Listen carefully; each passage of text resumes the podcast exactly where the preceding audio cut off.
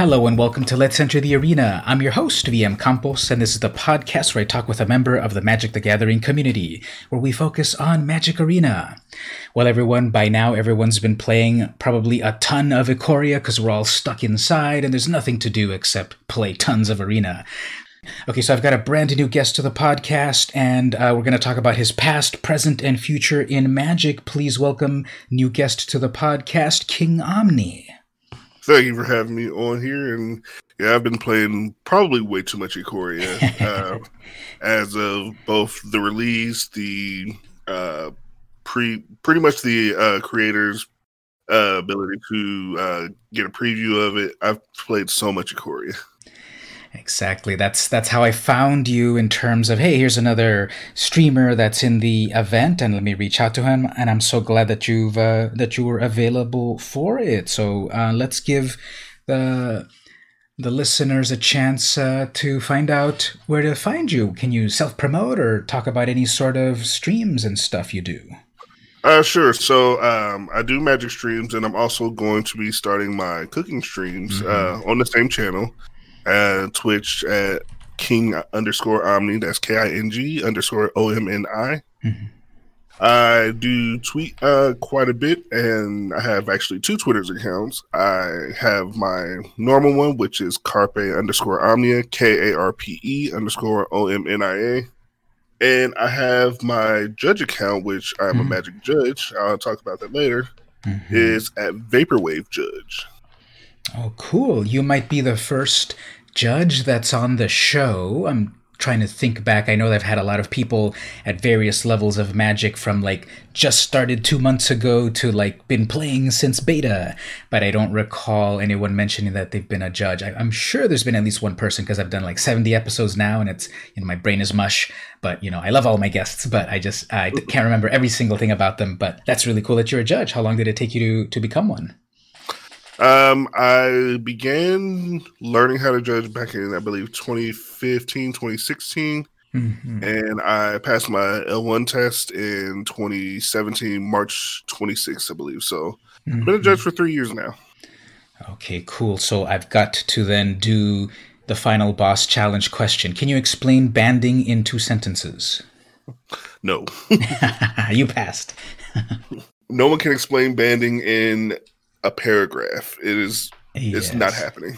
Exactly. I was talking to a guest recently saying they should have for Modern Horizons, um, or maybe even that one, um, uh, you know, Magic 25 set, they should have put one banding card in it. And of course, the text box would have just been full of the explanation of it and n- nothing else the judges own with it. We don't we don't need to be tortured like this. There's plenty of other things that are doing it at the moment. I'm sure, like companions. So we'll talk about that eventually. oh boy, will we? Yeah. So yeah, I'll put your links in the description of the episode so people can uh, go check you out. So, like you said, um, you've been playing a lot of Ikoria since the early access streamer event. Let's give Wizards a little shout out for uh, letting both of us be on that. Thank you, Wizards, for giving us access to the thing, and I hope you keep doing it. Yeah, I super appreciate that from Wizards. That was a, a great opportunity to put out some content, be able to show off a lot of the new cards, and mm-hmm. thank you, Wizards, for that. And I hope yeah. to be on the next one, which who knows what I actually know what that, that will be. That'll be the core 21. Yeah. Oh, yeah. That's uh, the Teferi core. I definitely want to be on that one. Yeah, they've been uh, kind of teasing that a bit, right? That it's going to be a new Teferi focus set. So let's see how that goes and crossing our fingers. Uh, let's see if they invite us back for the next go round. Oh, yeah. I'm to go ahead and get all my cards, my blue white cards on Arena to those nice and uh, special mm. versions. So they're yeah. all shiny and everything. Exactly that's what I'm ready for. So, yep. Uh, everyone's playing so much Magic nowadays because we can't go out to our local card shops or even to our friend's house to play safely and such. So, do you have any positive words, any uh, any tips, advice, uh, any self care regimen that you want to uh, give to the listeners while we're in this pandemic? So, uh, one thing that I know I've been doing is um, not just uh, social distancing, but mm-hmm just because you're social distancing doesn't mean that you have to like stay up cooped in the house, like completely just driving yourself insane. Mm-hmm. Um, the at least I know in my state we are allowed to at least like go outside, go for a walk, mm-hmm. um, catch some fresh air if we can. Usually, me, I do it late at night because there's no one around, and it's uh actually a lot nicer at night. Mm-hmm. Uh, another thing I've been doing is I actually been getting into yoga, so mm-hmm. I'll usually stop playing Magic for a little bit, like just take a little break, and then I'll just do some yoga. It's actually really refreshing too, and I encourage a lot more people to start doing it. You're the second person that's mentioned it recently. I've been having a little bit of lower back pain recently because I do a lot of uh, work on uh, on the computer, and I've just been sitting way too much. And then, of course, there's magic to play, so I might uh, try that out as well. Just some stretching or some like real yoga, and uh, I think I've got to get into it because being cooped up and just doing too much computer work is not so good on the body. Oh yeah, I'm as someone who's worked in the IT industry for years and constantly just working at a desk, it does take a toll on your back. So mm-hmm. I would definitely suggest it. Very nice. Do you have any uh, suggestions, like on uh, like sites or YouTube channels or something, for me to check out, or for the listeners as well? Honestly, it's just whatever floats your boat. There's since there's nobody really going outside, there's a lot of exercising things going on online right now. Mm-hmm. It's just whoever fits your bill. Mm-hmm. I personally have been doing uh, DDP yoga oh, okay. uh, because I'm also a pretty avid wrestling fan, and I've heard about his yoga regimen, and I absolutely mm-hmm. enjoy it. So. I I heard about him when he was on well on his uh, re- yoga regimen. I heard w- when he was on the uh, I don't know if you heard of the podcast. Uh, I think what's it called nowadays, but it was a Scarborough Country. Uh, those comedians uh, those twin comedians he was on their podcast and he started to talk about that that like you know i've got this version of yoga that like you know a lot of guys or like tough guys are like i'd never do yoga. But look here's my version of yoga and it's still really going to be good for you and it's uh it's it's really recommended. Oh yeah it's nothing to like just scoff at. It's definitely yoga that is going to it definitely helps. Mm. like it's nothing just like oh well it's just yoga and like just stretching. No, this is actually some tough stuff. Mm-hmm. Okay, cool. I'll look into that. Like he definitely uh, let you go at it your pace, but once it starts picking up, it picks up. Yeah. Okay, cool. So let's talk a little bit about your magic history. When was the first time you played any form of magic? So the first time I played any form of Magic was a conspiracy draft, mm-hmm. like conspiracy one, mm-hmm. but I didn't fully understand what I was doing or mm-hmm. how I got into it, and then I merged more into it with Khans of Tarkir. Mm-hmm. A friend of mine uh, took me to a pre-release, and it's been history since then. So that was like definitely like thrown to the wolves, wasn't it? Because first of all, it was a draft, and second of all, it was a con- it was the first conspiracy draft with like extra like meta cards beyond normal draft, right? So, mm-hmm. how did you feel about that? About like the the difficulty or the complexity or the interestingness of it all in that very first draft experience? It was very confusing at first, but I was with a lot of very experienced players who were able to mm. help me through it. Mm-hmm uh, basically show me the ins and outs of it, tell me about uh, colors and such, and it definitely helped me get more comfortable. Mm-hmm. Afterwards, it was just like, okay, well, I want to play like another version of Magic. Mm-hmm. And a friend was like, "Hey, well, come to me with uh, during draft and." Well, not draft, uh, pre-release, and the first pre-release I actually didn't understand how pre-release worked. Yeah. Um, I thought it was just like, okay, you have to keep winning to keep playing. So after my first match, I like just left because I didn't realize uh, it was ah. Swiss. Mm-hmm. Well, someone got, um, got a few buys, I guess. oh yeah, but uh, afterwards, I the more I uh, learned how to play it, and the more I actually got to interact with our local Magic community, just the more I stuck with it, and now here I am, mm-hmm. years later, just continuing what I've been doing for almost six years now. Yeah. Yeah. So uh, 2012, 2013 or so is when those sets were out. I believe uh, it was 2014. Oh, okay. Because, yeah. uh, yes, Khans came in right after M15. Oh, okay. Um, so when you look back, like through nostalgic lenses, would you say that Khans of Tarkir was like the good old days? You know how it seems like everyone that when they first start off playing Magic, they have this nostalgia for when they started, no matter like the power level or or whatever of the of the set. So would you say Khans is like your classic set? Or uh, Khans is definitely a classic set. Um, I started off in a very high power level set. Hmm. Um, I know a lot of people complain about uh Siege Rhino basically rocking that set over and over, but nobody complains about the real menace that was in, which was Pearl Lake Ancient. That was huh. the card that I hated the most because it's pretty much like the best finisher that Control had. Just flash in the Slither and you just constantly get beaten down by it. And what can you do? Yeah, exactly. And Perilous Vault also the next offender. Mm-hmm. Just uh, instead of a board wipe, it's a board exile, and I didn't. That was pretty much like if I'm playing against control, I have to deal with these two cards, and there's nothing I can really do to stop them. Mm-hmm. Now, if memory serves, so Narset first appeared in Khan's block, and then she hadn't appeared in a while, and then now she came back for War of the Spark, and then also in Ikoria. Does that sound right? Has she been in any sets besides the Khan's block? Uh, she was in the last part of Khan's block, which was uh, Dragons of Tarkir. Mm-hmm. Uh, she was the blue. Yeah, she was a blue white planeswalker, and she was not great.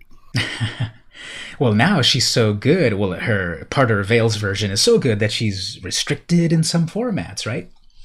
Uh, I believe so. Uh, she the war version is so much better than the uh, dragons version and the new version is actually pretty good too like she's she's definitely seeing some play and she's has some really good abilities on her too. I really only see her as like a mono blue planeswalker just because I wasn't playing during Khan's block and I just know her from War of the Spark and I just see her there as the ubiquitous mono blue planeswalker. So then to see her in uh, Jeskai colors, or actually, what do we are supposed to call it nowadays? Raugrin, or whatever the, the name of the triome. Um, now that, yeah, it's still Jeskai because she from the uh, Khan's uh, uh, storyline, she was in the uh, Jeskai clan. Oh yeah, yeah. So it's still pretty much the same. Yeah, same colors, just a different name. Mm-hmm. So, well, that's that's going to be a thing that happens throughout Magic history. We're going to have the same. Probably Abzan won't be Abzan anymore. It might be something else. Yeah. It sort of feels like the two color pairs though have really stuck. Like they haven't Wizards hasn't really created alternate names for that, but there's been alternate names for three colors for wedges and shards at least once or twice, right? Yes. Uh, it's mostly with the uh, Khan stuff too. It's like the three colors that are part of the Khans block have always changed names. The mm. uh, three colors have been part of the um, the other blocks I can't think of the name of right now. Bant and Grixis, those have never changed. Oh, okay. I'm always so I'm, I'm still pretty bad at like the three color names. I can rattle off the two color guild names and such, but I always have to think a little bit about the three color ones. And then now that they're calling them with the new Ikoria names, well, it's even more to remember and to forget. Oh yeah, those are pretty uh, difficult to remember at the current moment. But yeah, who knows? Maybe it might just be a generation thing. Maybe the new generation of Magic players can easily remember them uh, yeah. over the Khan names. Exactly. So a little bit about on my side, I uh, first started playing uh, Magic back in the '90s, back in 1995. So 95 to 99, I just missed all of the powerful stuff. So I don't have any Black Lotus, I don't have any Power Nine, I don't have any of that.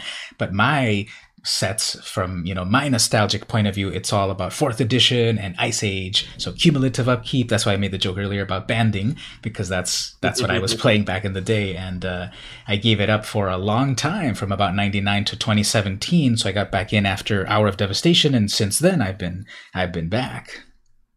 Oh wow. Mm-hmm. the hour of devastation was also a pretty fun block. I um i definitely enjoyed um how everything was said for that, and I enjoy the storyline most of all for that uh, set. Same here. Like I, in 2017, I still had all my old cards from back in the day. They were all beat up, of course, because we didn't have sleeves. But I still had them, and I I took them out, and I sort of kind of got the bug again about playing with them, and I saw that the game was still around, and people were hashtagging MTGHOU And so I had to ask someone, what does that even what does that even stand for?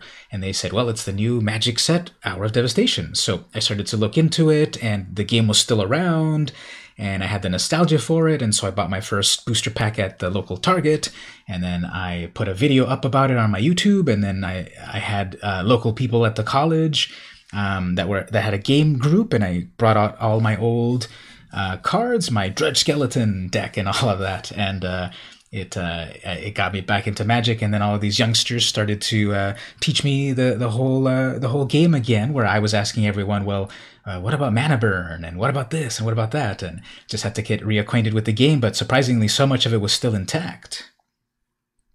Hmm. I think uh, also from that set, um, I actually have a really good memory from that set too. Uh, my first pre-release of that set, I actually opened a masterpiece, Mm. uh, choke,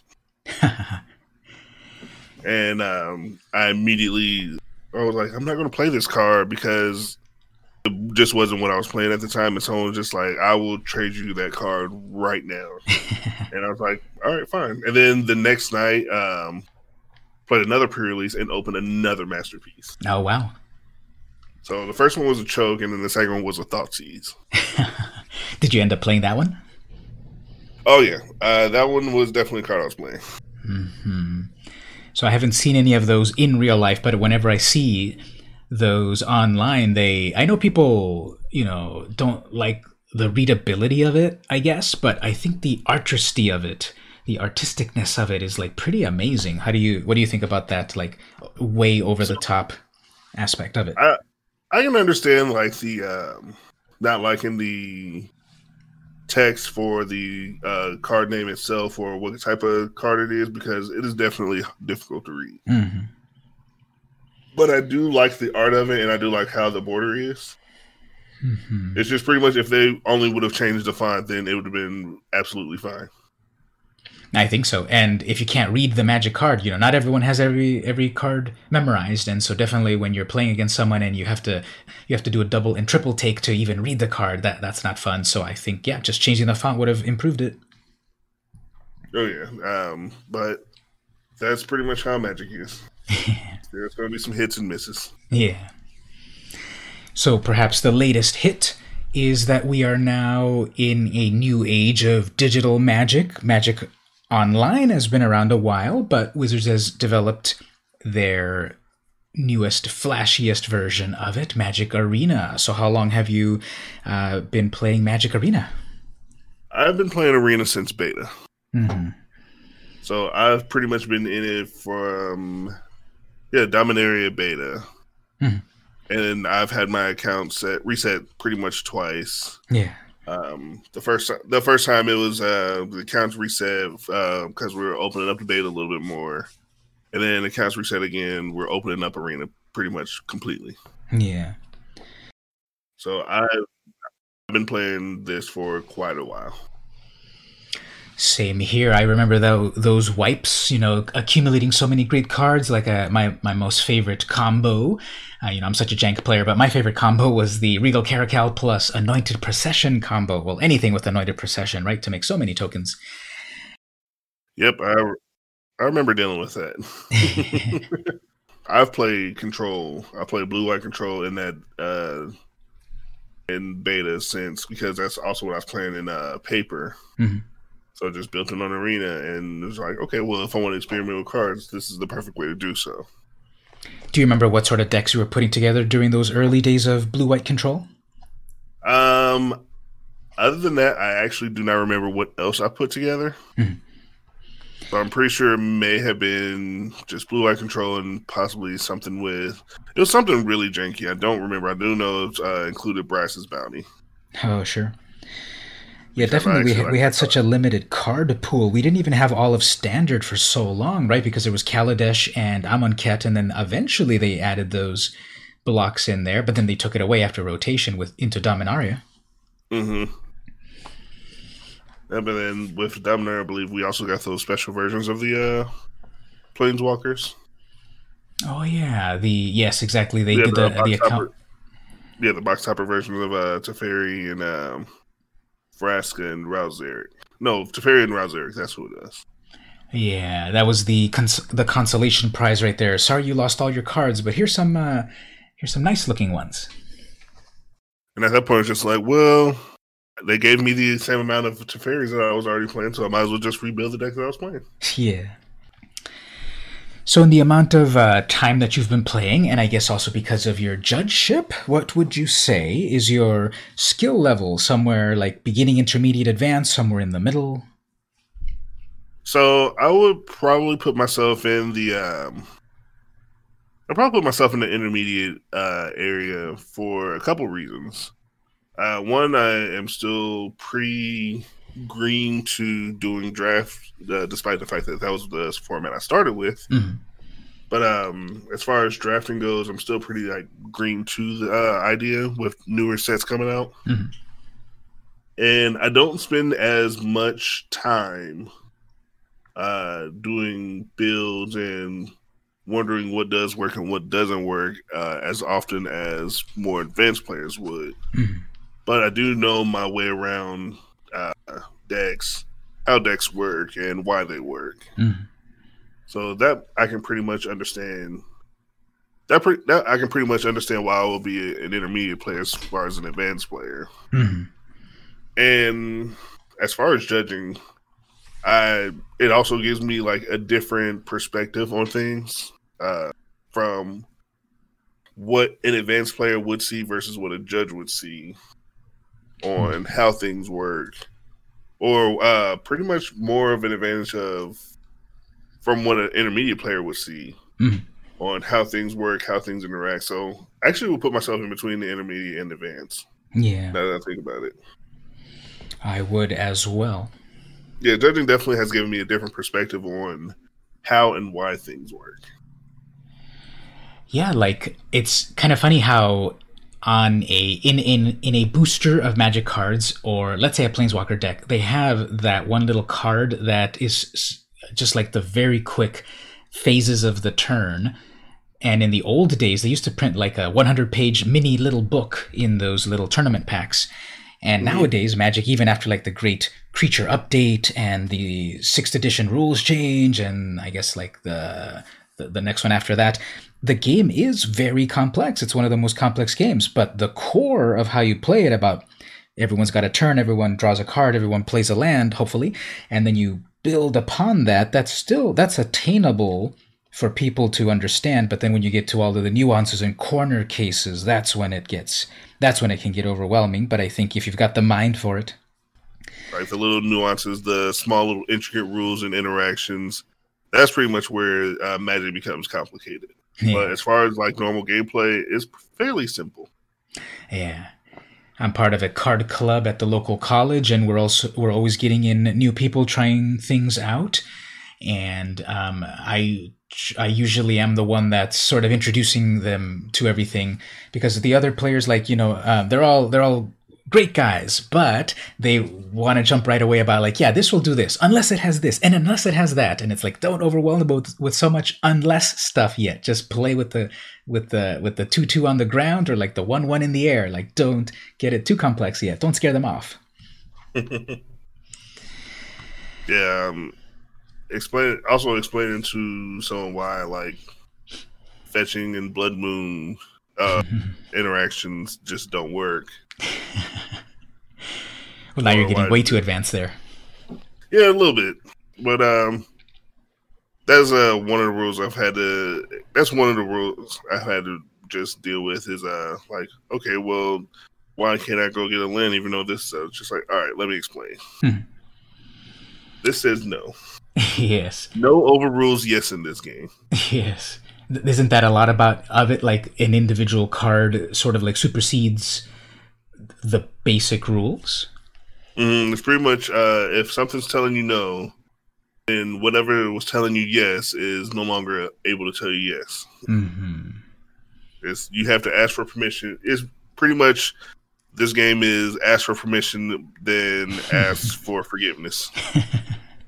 That's an interesting way to put it. Yeah. Well, since I've got you on the podcast, and since, like I said, I believe you might be the only judge that's been on the show, I can ask you a unique question that no one else would get. Can you name like the the most interesting or funny or weird judge moment that you've had while judging? Uh, interesting moment that I've had while judging. Um, actually, I was thinking about an interaction where I unfortunately made a player sad because Hmm. things didn't work the way he thought they did. but um, it was a legacy match. I think it was Grixis Delver versus Merfolk. Mhm. And uh, one player plays a uh, he has a Cavern of Souls on the field, and he taps it.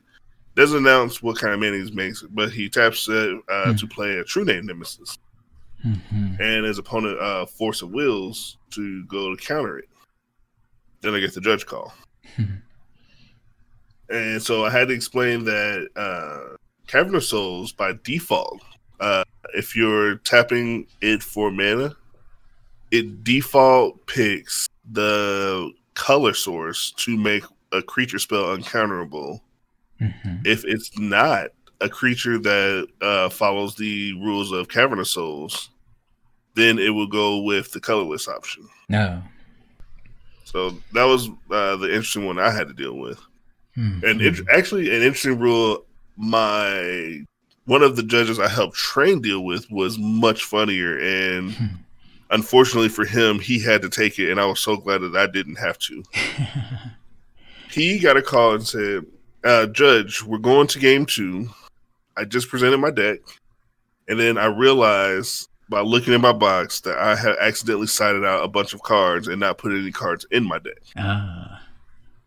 And then they go through count, and it turns out he actually sided his sideboard had like 22 cards, more than what it should have. More than. So his uh, main deck was missing quite a decent chunk of cards. Yeah. and we had like a rule put in place before, but this had come during the weekend of that rule being changed. So he Hmm. had to figure out exactly how to fix this. hmm So on the spot, did. he had to do it because there wasn't the official guidance. Is that is that what you mean? The official guidance was changed that very weekend. No. Do you remember how it all ended up then? Um, pretty much the player had to reveal every card that he was putting back into his deck and then shuffle his deck back up. Hmm. Okay. Well. It's a weird it's a weird new rules change, but before it would have been like a game loss. yeah. and it, from what the rules are trying to do now, they're trying to like more so come away from like everything being a feel bad moment to Mhm. like if there's a very different way we can fix it, then let's fix it that way. Yeah. That's good. Definitely, there's plenty of opportunities for feel bad moments in Magic, like with the randomness of it sometimes. So I guess it's good that we're trying to reduce it uh, when best as possible and sort of like, you know, the spirit of the law versus the letter of the law and such, and then give give some leeway. So uh, I applaud the judges that, uh, you know, know all of these rules, but they can also apply them situationally and fairly. Yes.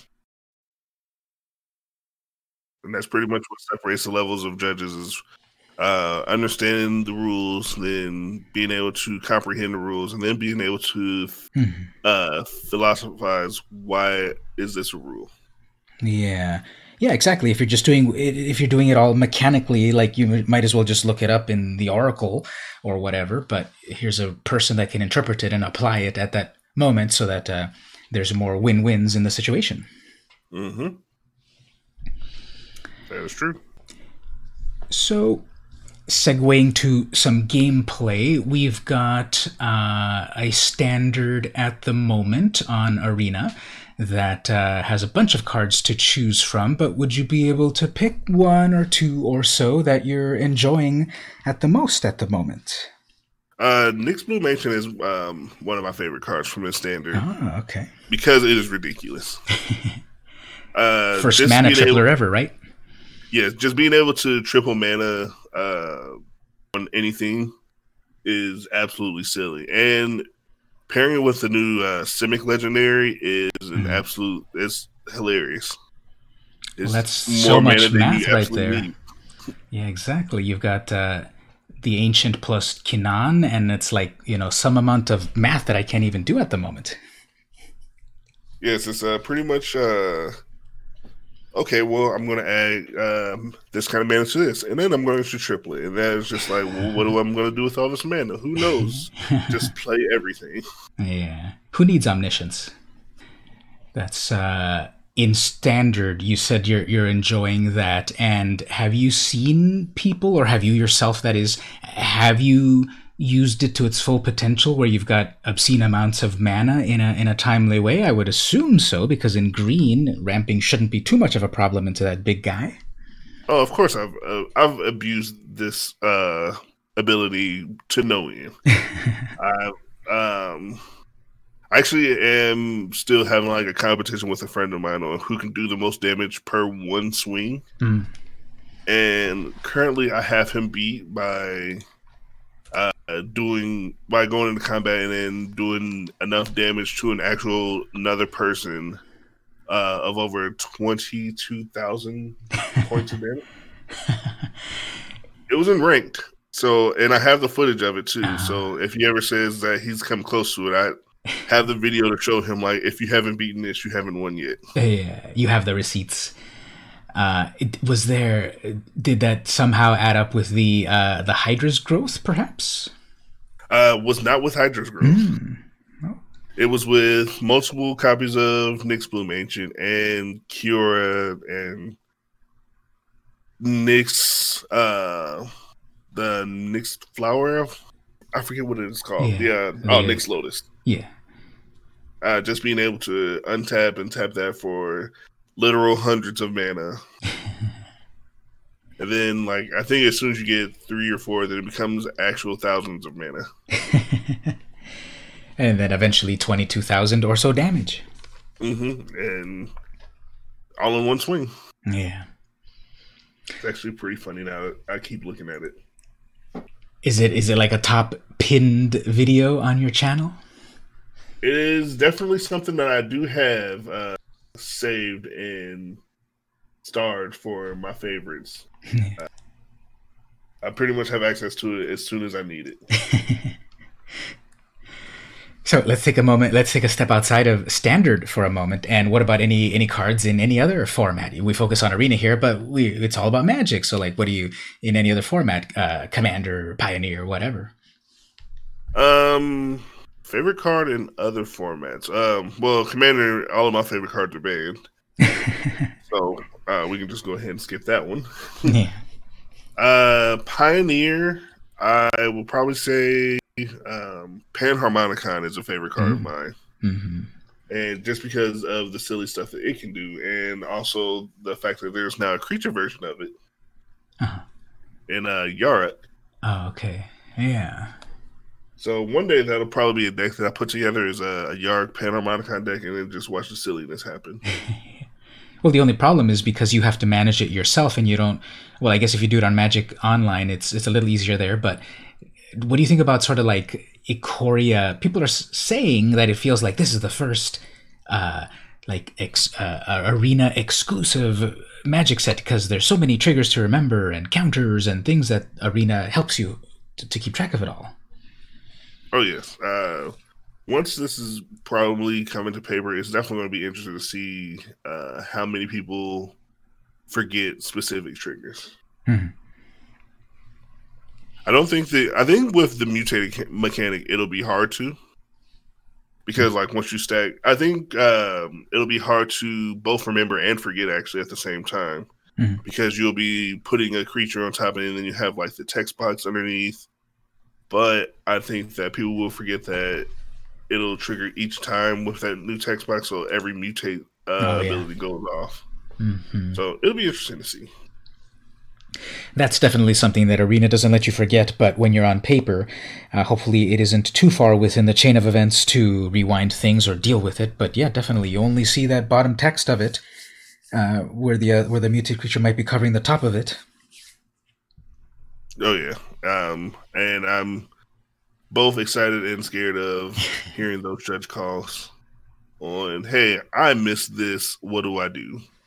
Yes, or or the or if you try to mutate onto a human.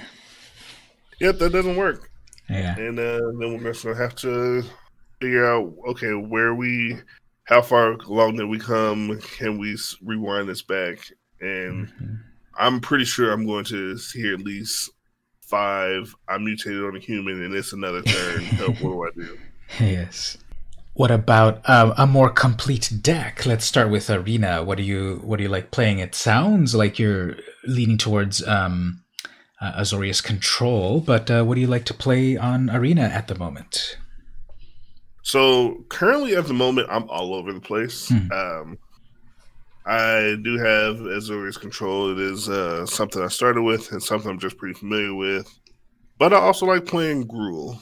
I enjoy my green red monsters, mm-hmm. being able to just wreck shop and get games done completely. But I also like enjoying ramp because I like doing big mana things. Mm-hmm. Like having mana forever just is a great thing. Mm-hmm. And uh, and also I like reclamation. Uh, that's a deck that I played a lot of in paper standard when it was out, mm-hmm. and I garnered a lot of hate. a substantial amount of hatred towards my being for constantly going into time. However, it was not it was not my fault. It was the fault of my opponents not being able to stop me.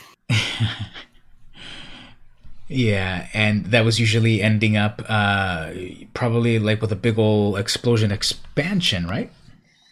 Uh, sometimes it would. Uh, other times it would pretty much be I'm locking you with Nexus of Fate. You can do hmm. nothing. I've exiled all of your permanents. Uh, go. if you play a lane and you don't play anything, that lane's gone. You might as well just throw it in the exile pile right now, and we're going to continue this. Save yourself the aggravation and just exile everything automatically. Mm-hmm. But then we got that. Isn't it interesting how they did like a ban on just was it on best of one arena, but it wasn't banned on best of three? Yes, it, it was actually pretty uh, funny and interesting. Like best of one, pretty much. If you saw this, then it was miserable to deal with. Yeah. But there wasn't like there wasn't any answers. It's just that nobody wanted to play the answers. Because mm-hmm. the easy answer to Nexus of Fate is syncopate. Oh yeah, yeah. And I actually let an opponent, and I actually showed that to an opponent, and they got really, really sad. well, it's sort of like the same thing with um, uh, Field of the Dead, where there were answers, but do you want to play a four mana land destruction spell? And obviously they stack, and can you do it fast enough? So there are answers, mm-hmm. but sometimes what do they say? Like the the cure is worse than the disease. Yeah, there was pretty much you either have the four mana destruction spells where you have Assassin's Trophy, oh, yeah. which just gets them another land. Mm-hmm. And it was just like these aren't great. And then eventually Field of the Dead came back and it was just like, well, this is now too late. Yeah. Like we're glad it's here, but it's kinda late. It had its day. Do you think they would ever go back and obviously not to the level of like power level of sinkhole, but would they go back do you think Wizards would print uh, more land destruction cards uh, in any future sets? Any viable um, ones, obviously. Each set is always going to have a. Each set is always going to have its uh, land destruction, but each land destruction set, each land destruction card is always going to be like a four mana destroy target land or artifact type of card. The only difference was uh, Horizons, which had Pillage, which is a three mana card. Yeah. Mm-hmm but that's uh, that's a specialty modern set, not for standard. Yeah. So who knows? Mm-hmm. There are definitely some uh, cards in Modern Horizons I would like to see in a standard set. Mm-hmm. Like Defile is a card I would love to see. What does that one do? Uh, that Defile is pretty much a card for Modern Horizons, which is one mana target creature gets minus X, minus X, which X is the number of swamps you have. I would love to see that in standards mm. just so I can have it in Pioneer. Yeah. Was that one previously printed? Was that a reprinted Modern Horizons or was it new to Modern Horizons? That is new. Hmm.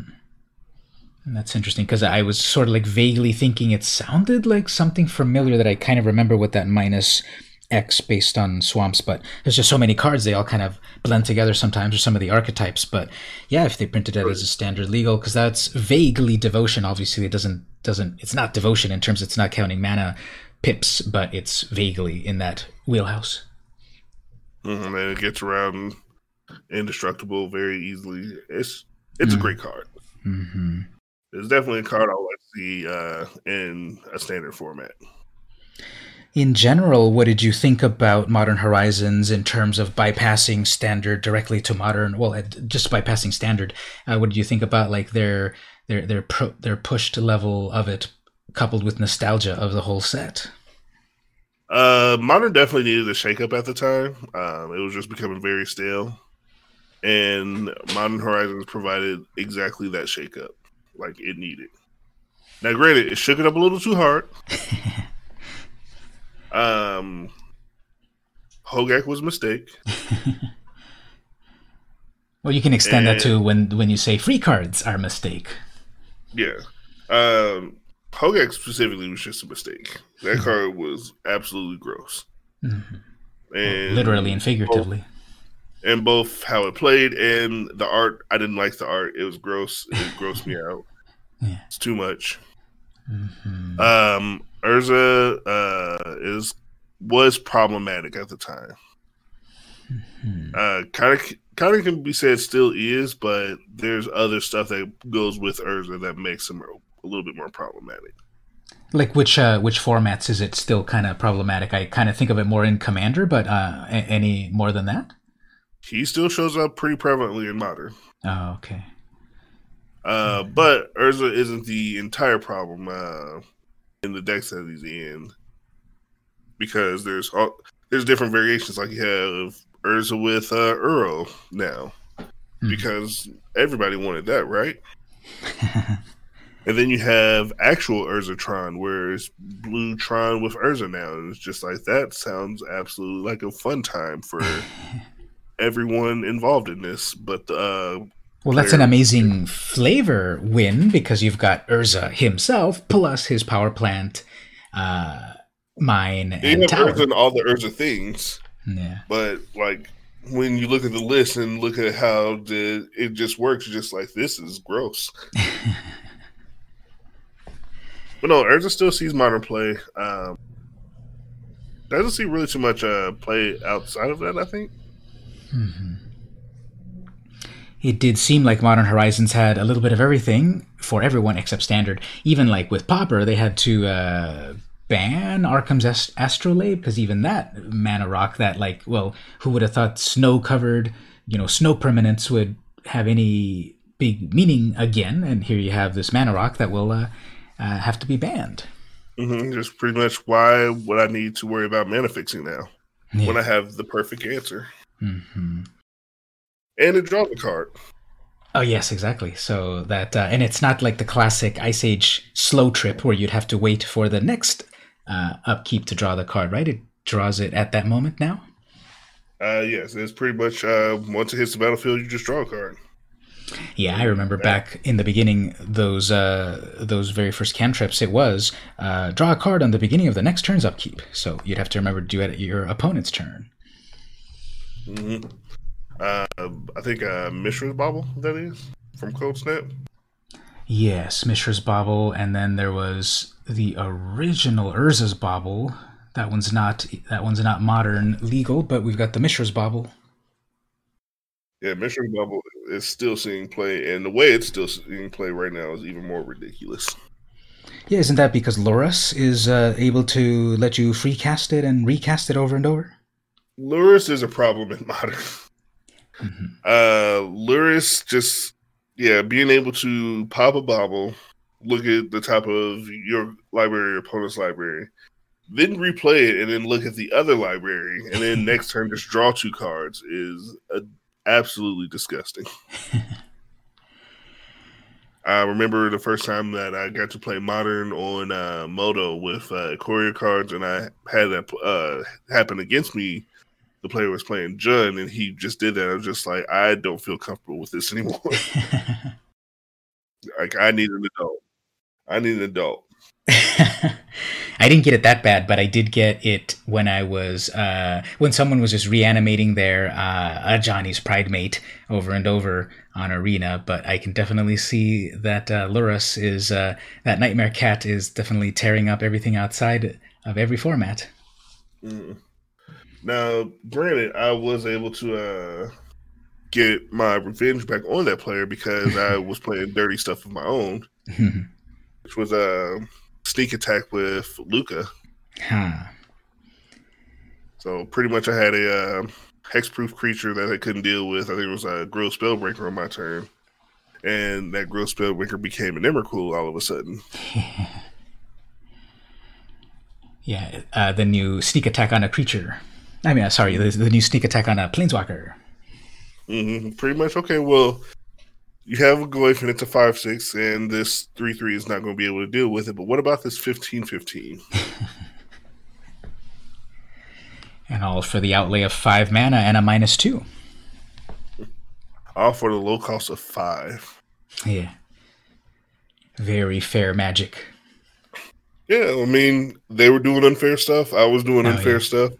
It's pretty much whose unfair stuff is winning. Yeah. Well, that's how that is, right? Uh, on some of these formats, it's we all know where we're all going to do unfair, degenerate stuff. It's just like who does it better or who top stack it better. Mm. However, I've been seeing Lurrus in uh, vintage, and that's that's the pinnacle of unfair. Yeah. Oh, that's being able to crack Lotus, play Lurrus, and then get back Lotus is that's that's a degenerate format. Yes. I was just listening to some podcasts, and they were mentioning that exactly that it's uh, that uh, that Nightmare Cat is running rampant. Uh, so mm-hmm. we'll see how it is when it's when it's on paper. Oh, it's easily going to. Uh, I think it's probably going to either be restricted or banned as a companion mm-hmm. for vintage. Well, yeah, because if you're, is it is it a is it vintage or legacy? Which is the one that you that when it's restricted, it's one of each, but then obviously that's a vintage. That's vintage. So that's not really going to hit it because you only need the one. Although it being, they, do you think they might make a special rule because if it's if it's restricted, you can only have one. But yeah, I'll have that one in my in my companion slot. So that doesn't really fix it there may be a special rule made, a special banning specifically for vintage, as that card cannot be a companion. Hmm.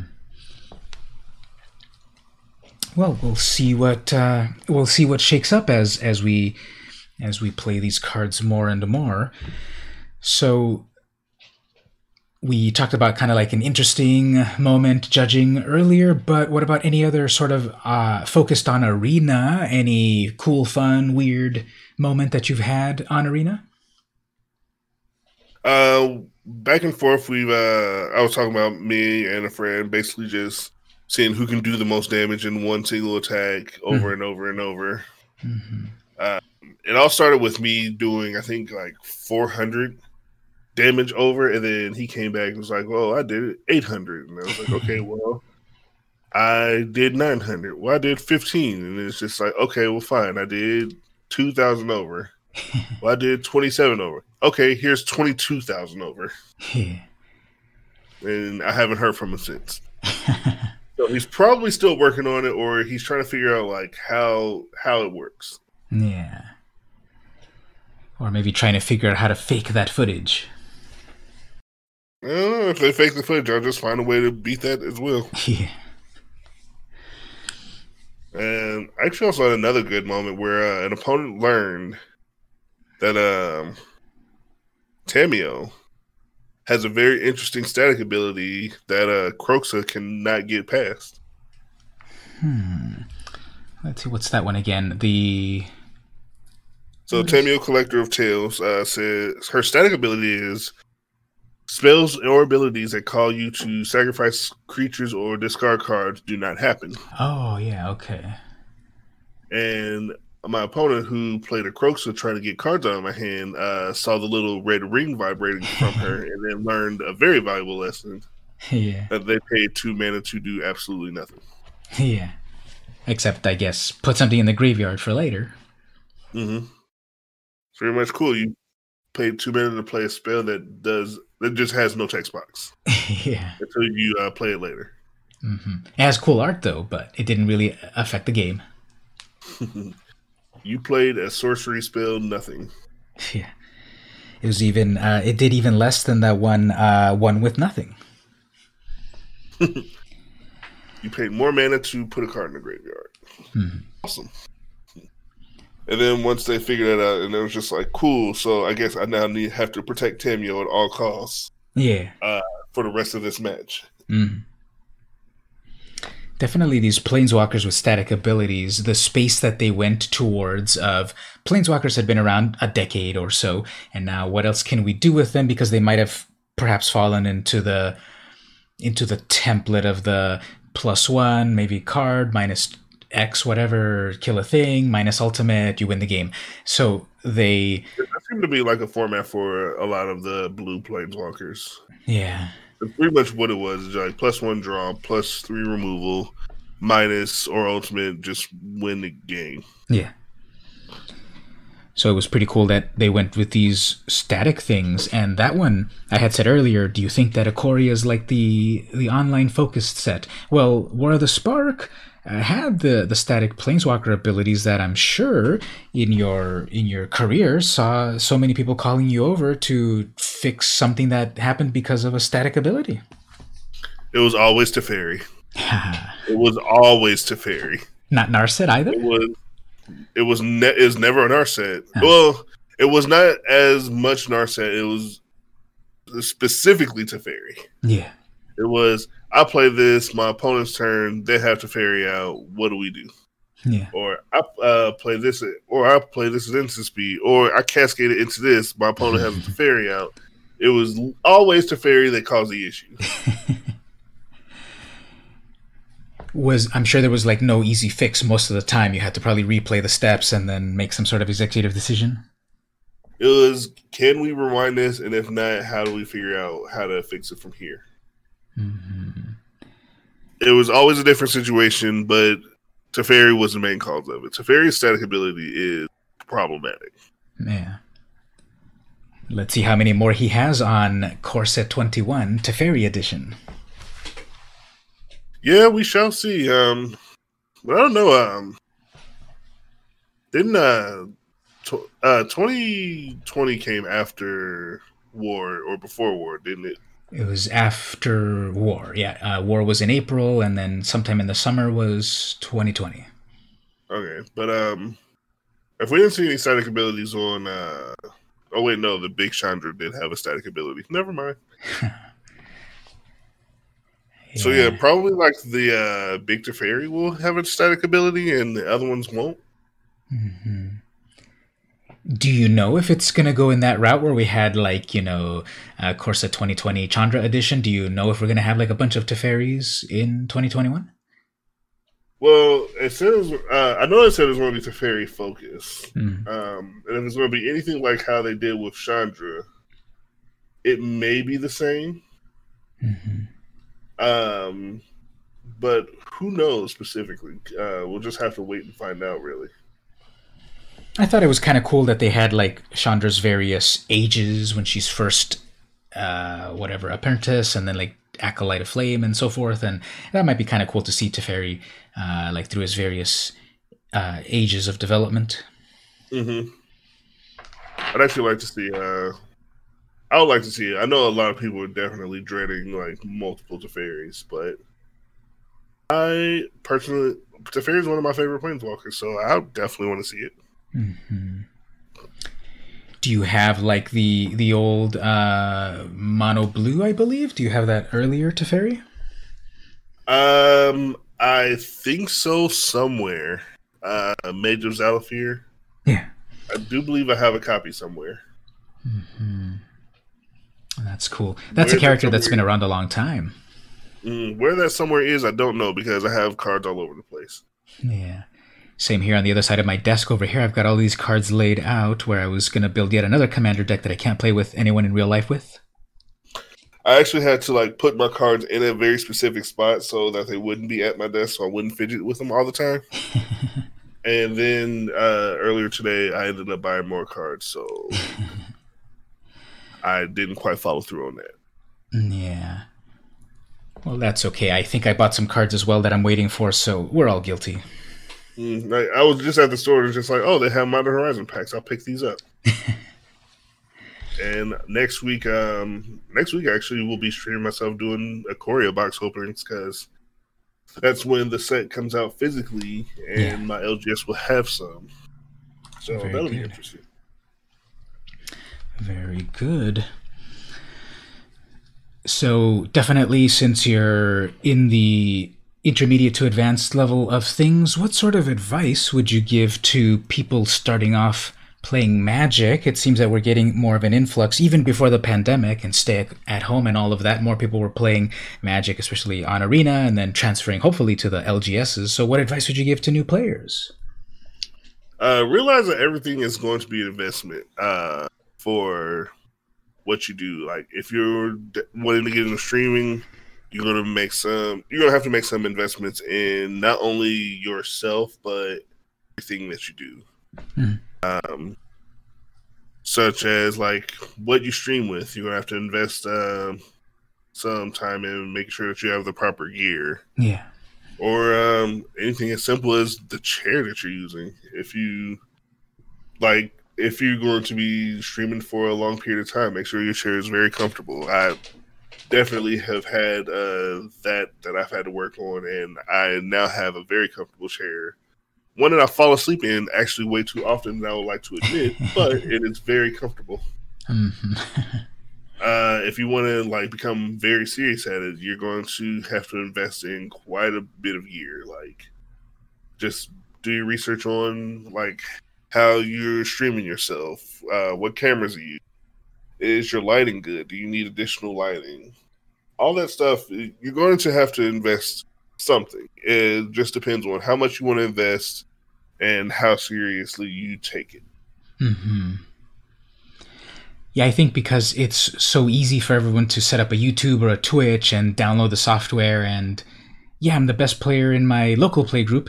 People just want to jump on and be the next, you know, insert big name here. But you're right about that that even some of that basic stuff in terms of what's your gear what's your setup like? Are you going to need lights? Are you going to need a good chair? Does it squeak too much? And uh, and all of that i think people don't take that into account until perhaps they're a little bit too far into it and they're not getting perhaps traffic that they want. And then they they say well was it was it worth it for me? They might not have put that initial investment to be able to answer it properly. Mm-hmm. And that uh, can become a pretty big problem. Yeah. Uh, problem that could be easily remedied, but it would just take some more uh, time to more time and more investments. Yeah. But uh, streaming and streaming and getting into this is all pretty much trial and error. It's Pretty much what works for you. Once you figure it out, then you'll be fine.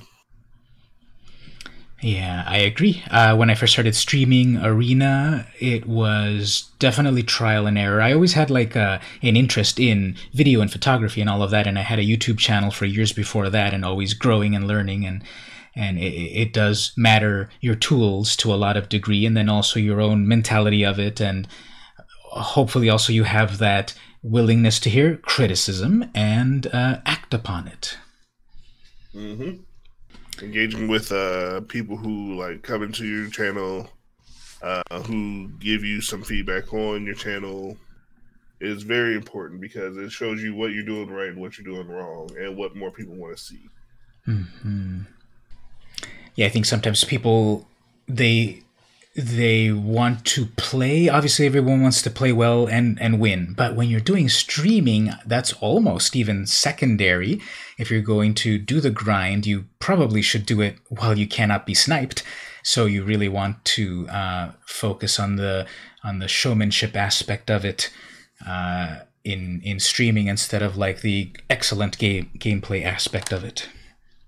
Yeah you can playing well on stream is uh almost kind of secondary because um, you also have to be entertaining. Like you have to have a reason why people are why people here to pretty much watch Yeah. Um, it's not just playing well. You also have to keep their attention for when you're not playing well. Hmm. Like be irritating, be goofy, or provide insight uh, to decks. Uh, pretty much capture their attention and keep it. That's basically what you are looking for. Yeah, you need your hook or your gimmick because uh, everyone can be a streamer. So, what's different about you? What's unique about you? Mm-hmm. Like mine, um, I have quite a bit of uh, mine. I do a lot. I joke a lot, and I'll usually like get very hyped at very hyped moments. Other times, I'll be playing like very. The whole theme of mine is uh like I have a vaporwave feel, so I will be playing like some music in the background that's related to that. My entire setup and layout is set around being like a vaporwave personality. Mhm. And that's pretty much how a lot of people like see me and like know how I interact with them and how I'm trying to make my stream special. Mm-hmm. Very good. You'll see a lot of bright and color pa- colorful pastel colors things and some like very old like anime or gifs or Hmm. a lot of 90s oriented stuff you'll definitely see that Oh, cool! You're talking my language. I I love the the the '90s stuff. You know, growing up with with that. Um, well, Disney Afternoon was like more like late '80s, but yeah, the '90s stuff. Um, prob- I'm probably a little older than you, but my '90s stuff for me is like uh, what was it? Animaniacs, Tiny Toon Adventures, and the the first generation of um, the Nickelodeon stuff. oh no that's that's that's definitely my age group Oh, okay. because i'm very truly a 90s child and i grew up absorbing all of that Mhm. i remember the first time when i played like an original nintendo and then Mhm. immediately getting a sega like Hmm. when those came out Hmm. and playing the very first Sonic the Hedgehog when it came out because it came out a year like Yeah. after I was born, uh-huh. And then like every video game system after that, and then like memories of like Cartoon Network and Yeah. Nickelodeon, Nick at Night, when Toonami first started, when Yeah. Adult Swim first started, Mhm. all those things. I that's my age group. Yeah. Yeah.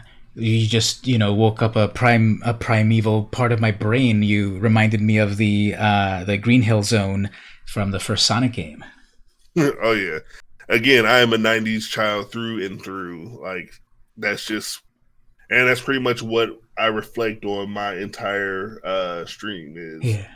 all that like nostalgia that I literally grew up in. hmm Yeah, I think that's a good a good angle in that it's it's authentic. It's your personality. It's what you like, and it's also what you show off in your in your streams.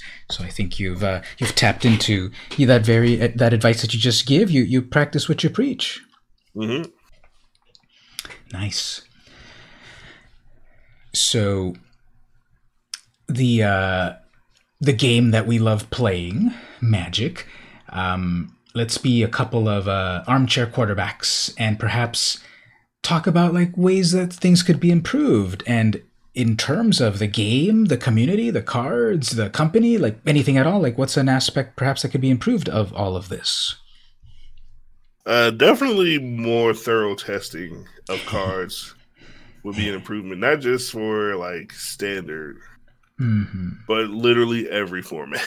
Yeah. So I understand like certain testing groups are like, oh well, how does this card work uh, in standard and in draft or in sealed?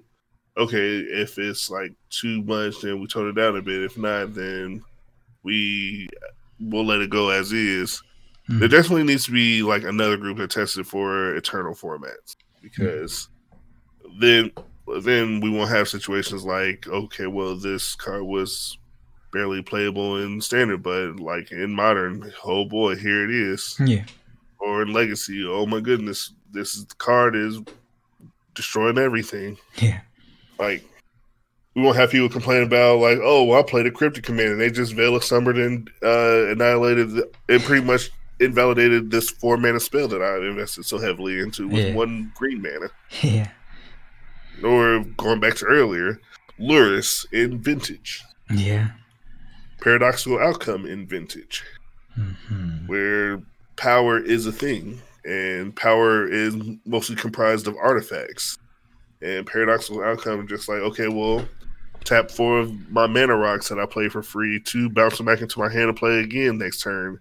Also, I draw four cards so I can play more stuff. Mm-hmm. Would you say there needs to be then a critical mass of people playing? Like, I don't think we really know how many people test, and they're probably just, of course, just really laser focused on standard draft. Um, but what do you think is like a good amount of people to be able to try to spot some of these issues in all of the formats? Mm, I would say that there definitely should be more.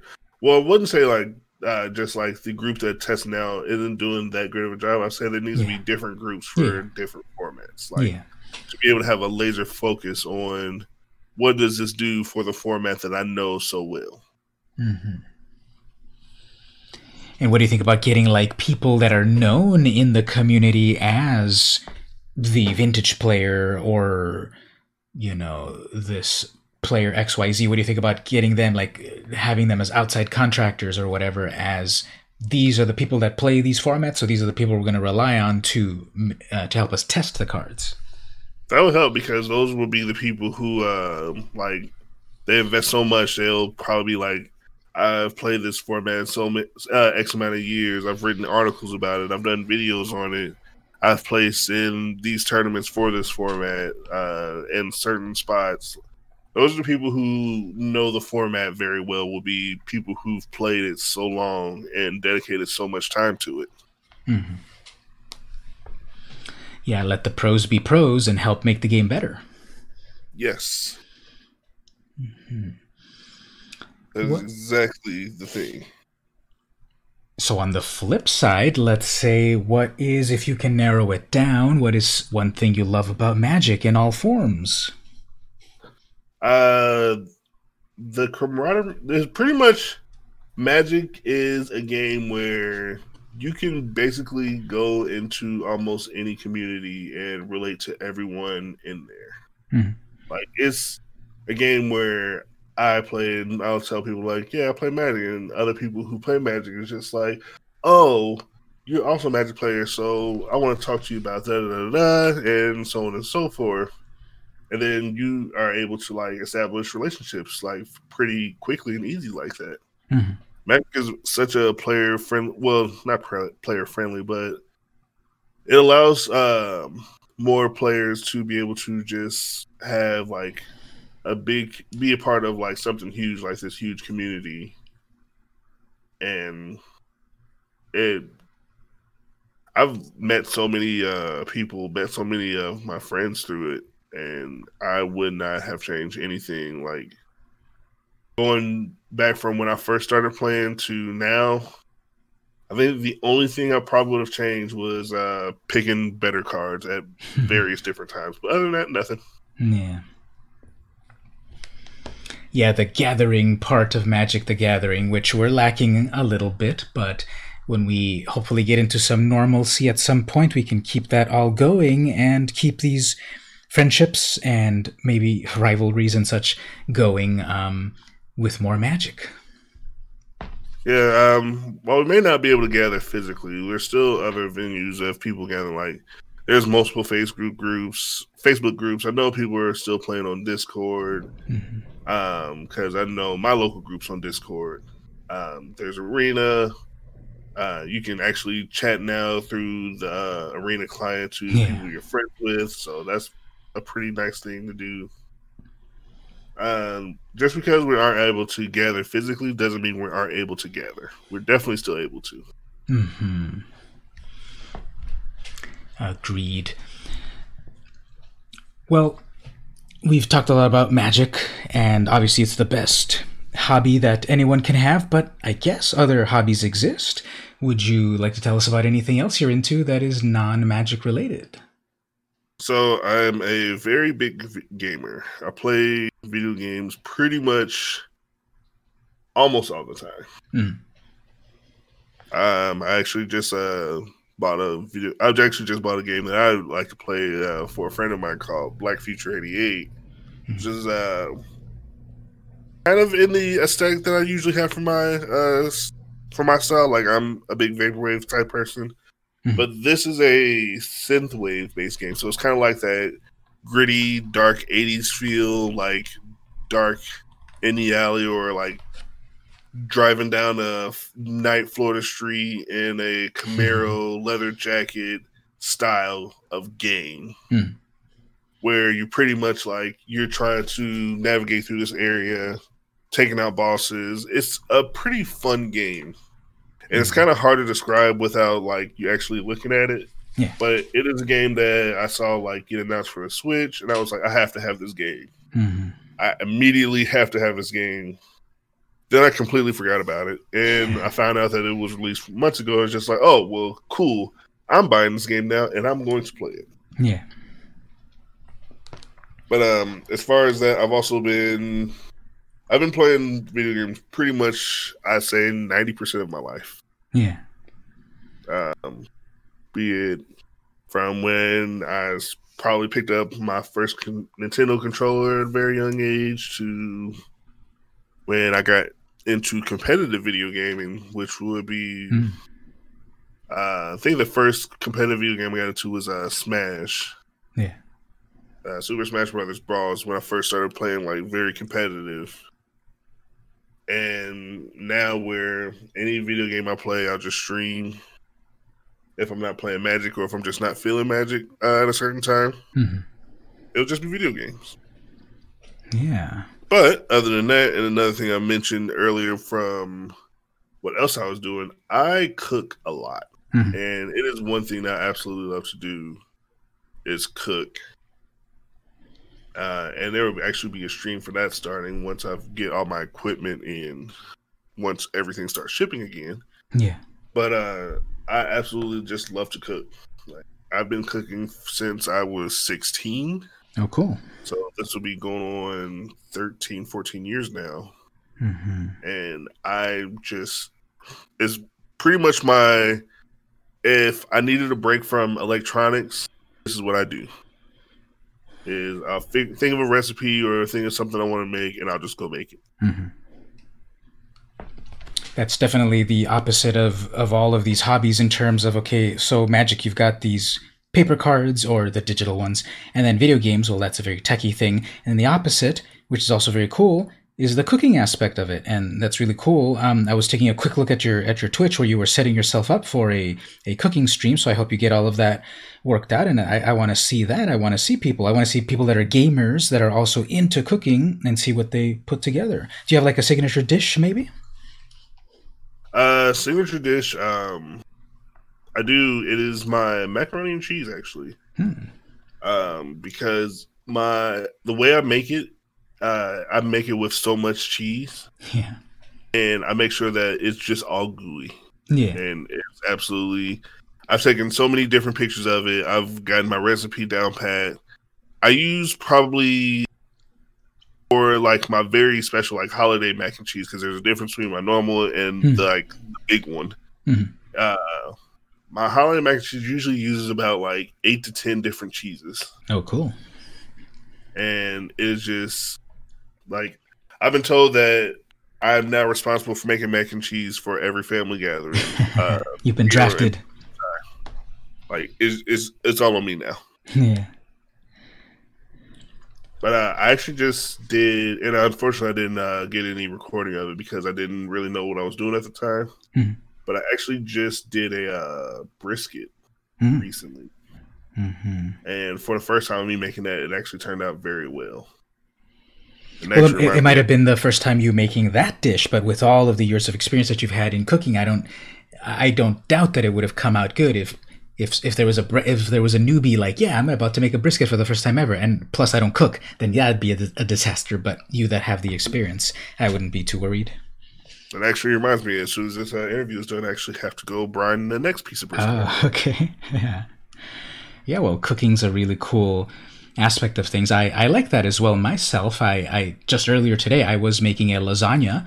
Uh, I was me- making a keto focused lasagna. So instead of the pasta, which of course I love the pasta, but I'm trying to do keto uh, recently, I uh, it was a um, it was an egg and cheese based faux pasta and then you know the the, the ricotta and the and the meat and everything in there. So that came out really well better than i thought. It was the first one i had made it.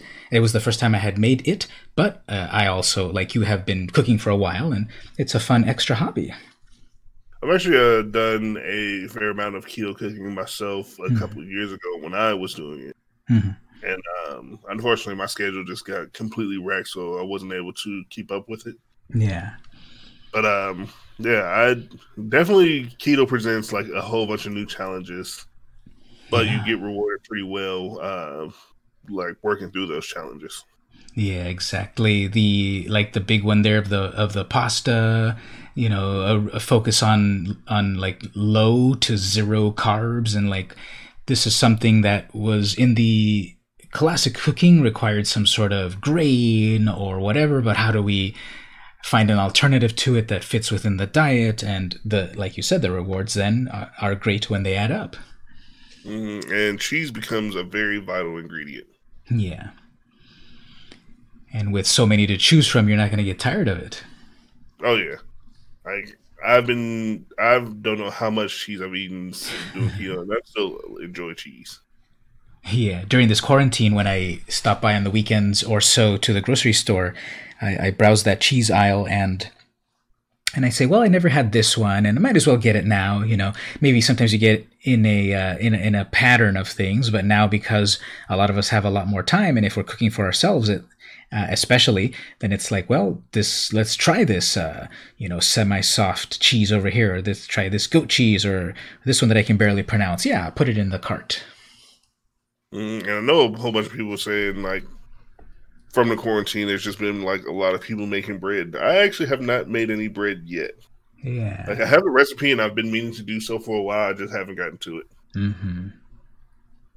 I have heard that. Yeah, that uh, the uh, the bread renaissance is here, and that there's some that you don't need the yeast for because I don't know if that's still um, in low supply, but people were making like yeastless um, yeastless breads. Yeah, I've actually on Twitter. I've been seeing a lot of uh, a lot of Magic players making bread. Yeah, it's actually kind of funny. Magic the breadening. Magic the breadening is a thing. Yes.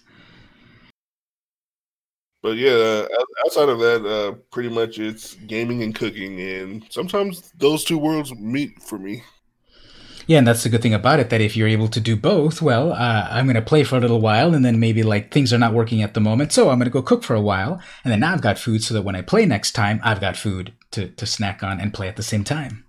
Mm-hmm. It's a circle of life.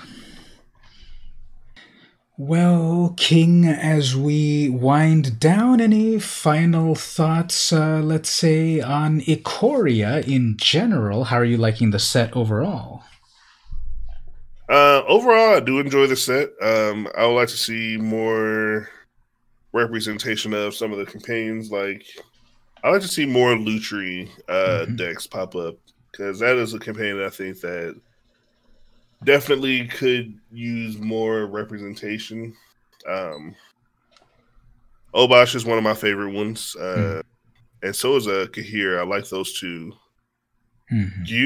is becoming more well was becoming a pretty big problem at one point and then it just stopped.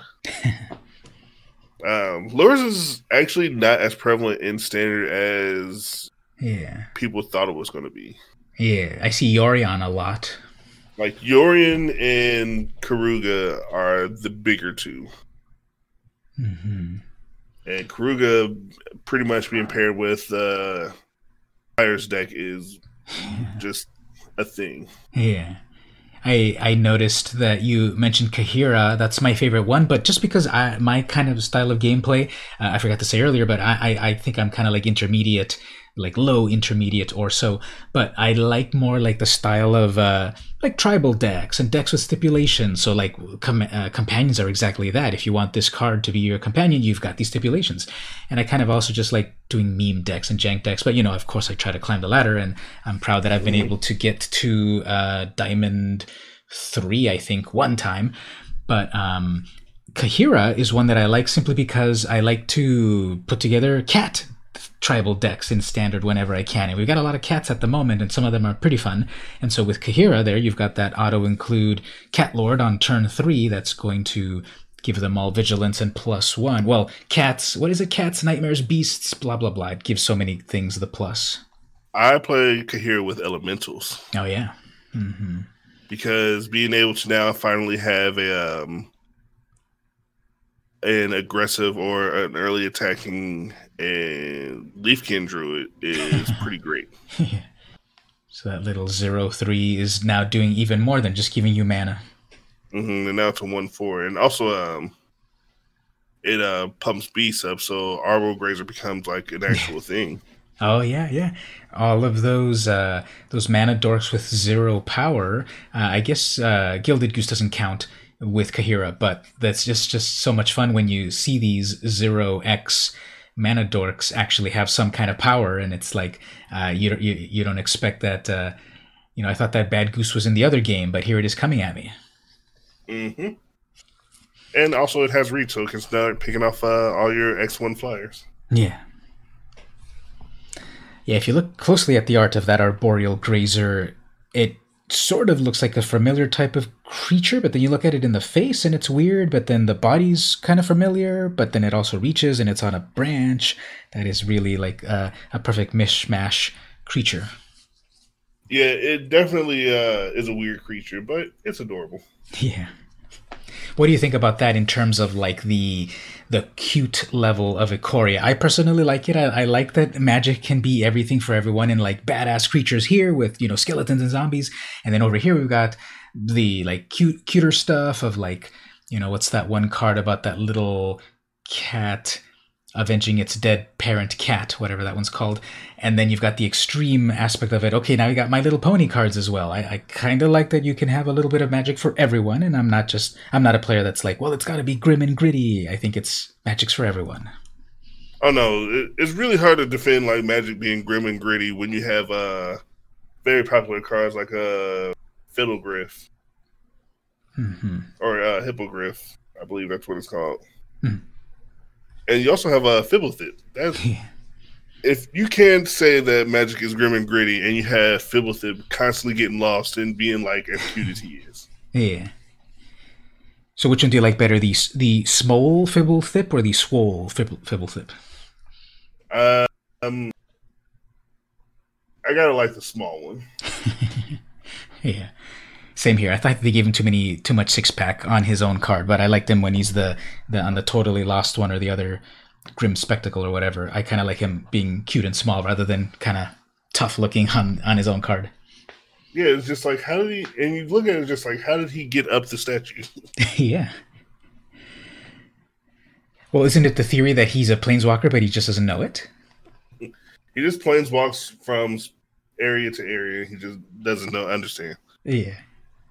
He is. That totally kind of be scary. Just like randomly planeswalking places. Well, I thought I saw something about that. The Wanderer has something about that that she or they can't fully control it or something like that. Am I imagining that? I don't know. Uh, I definitely want to see. Uh, I want to see more about the Wanderer.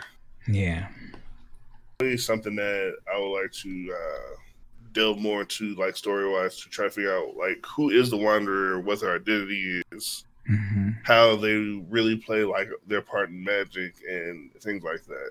Mm-hmm. That's the whole other aspect of magic, and where we've been talking about the cards and mechanics and all of that, but then there's that whole lore and the art and the vorthos of it all that I that I know that I enjoy, um, and um, keeps the game fresh. The lore is very deep. Yeah, like even with uh planeswalkers coming out uh, or just certain planeswalkers returning um there's still like so much lore that have in their background. Like, it's amazing. And there's still things that haven't even been out in years that people are still talking about. Yeah. that people are still like wondering like well what's going to happen with this? Or what update has this had mm-hmm because we're still trying to figure out like what are the Phyrexians doing now that we have no like big bad really anymore. Yeah. Or then like the perpetual question about uh, what about the Raven Man and all of that other stuff.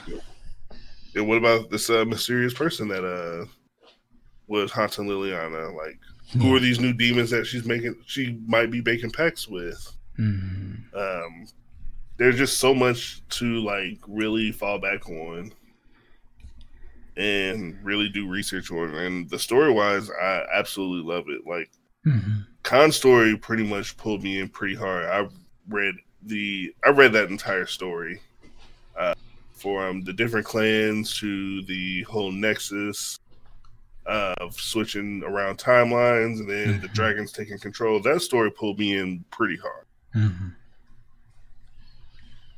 I've got to go back and read that one because I started my sort of lore of it after I got back in um, with uh, with Amonkhet. So there's still a whole bunch of story to go back and, and enjoy. So I'm, uh, probably I'll do that one next uh, from your recommendation.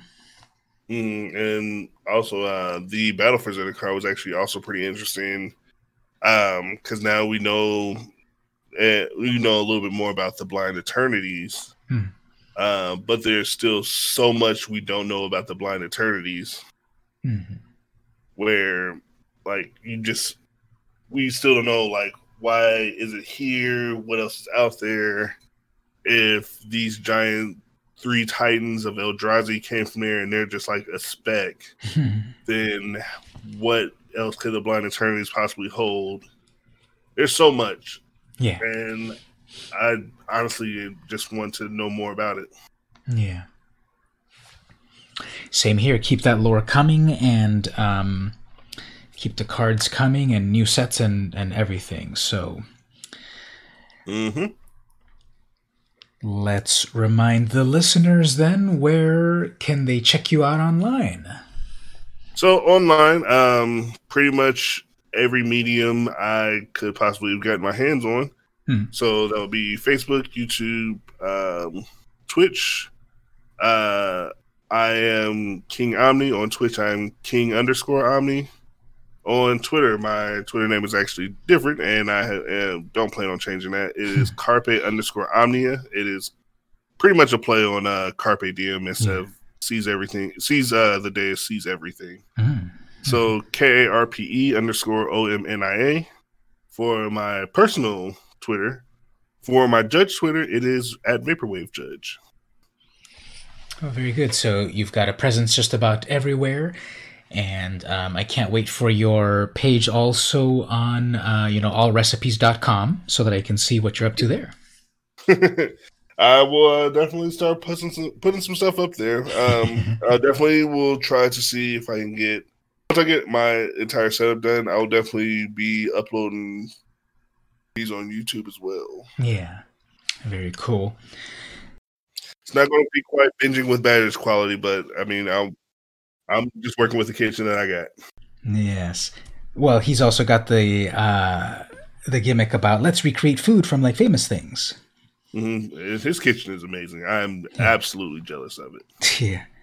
Yeah, his style's pretty cool too in in that like he's doing like a narration voiceover, but he's actually kind of on the camera, but you don't see his face, but he's talking to you and it's, I it's you a- see his it's a- face every now and then yeah, when he uh, when he takes a bite. absolutely, when he takes a bite or he uh, has to look at something. Oh yeah. Sometimes he'll make mistakes and uh, hurt himself. Yeah. Yeah, isn't the YouTube algorithm funny? Like you see one or two things on a topic and then suddenly, well, here's everything about that topic. hmm But other than that, that's pretty much where I am. Uh, I usually stream Monday through Thursday, starting at seven thirty Eastern, Mhm.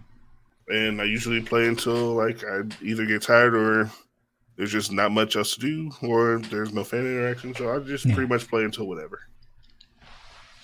Cool. I will put all your links in the show notes so people can find you easily. Um, as for myself, I'm also streaming. I just uh, stream once a week, though, Saturdays at 8 p.m. Pacific time. That's on YouTube and Twitch. Just search for VM Campos, you'll find me there. I've got a Twitter account. I'm uh, posting a drawing a day challenge. So every day I'm trying to draw something and putting it on my Twitter. And um, That's also just VM Campos. I've got a website, vmcampos.com, although I don't update it as much as I should. I've got a Patreon people can follow for free on Patreon to be alerted to whatever I do uh, regarding magic or comic books, my other big hobby, cosplay, San Diego Comic Con, etc. Or, of course, I've got various tiers and rewards on Patreon, and that's patreon.com slash vmcampos. So, King Omni, I am going to go seize everything right after this. Thank you so much for being on the show. Thank you for having me. This has been VM Campos, and I'll see you in the arena.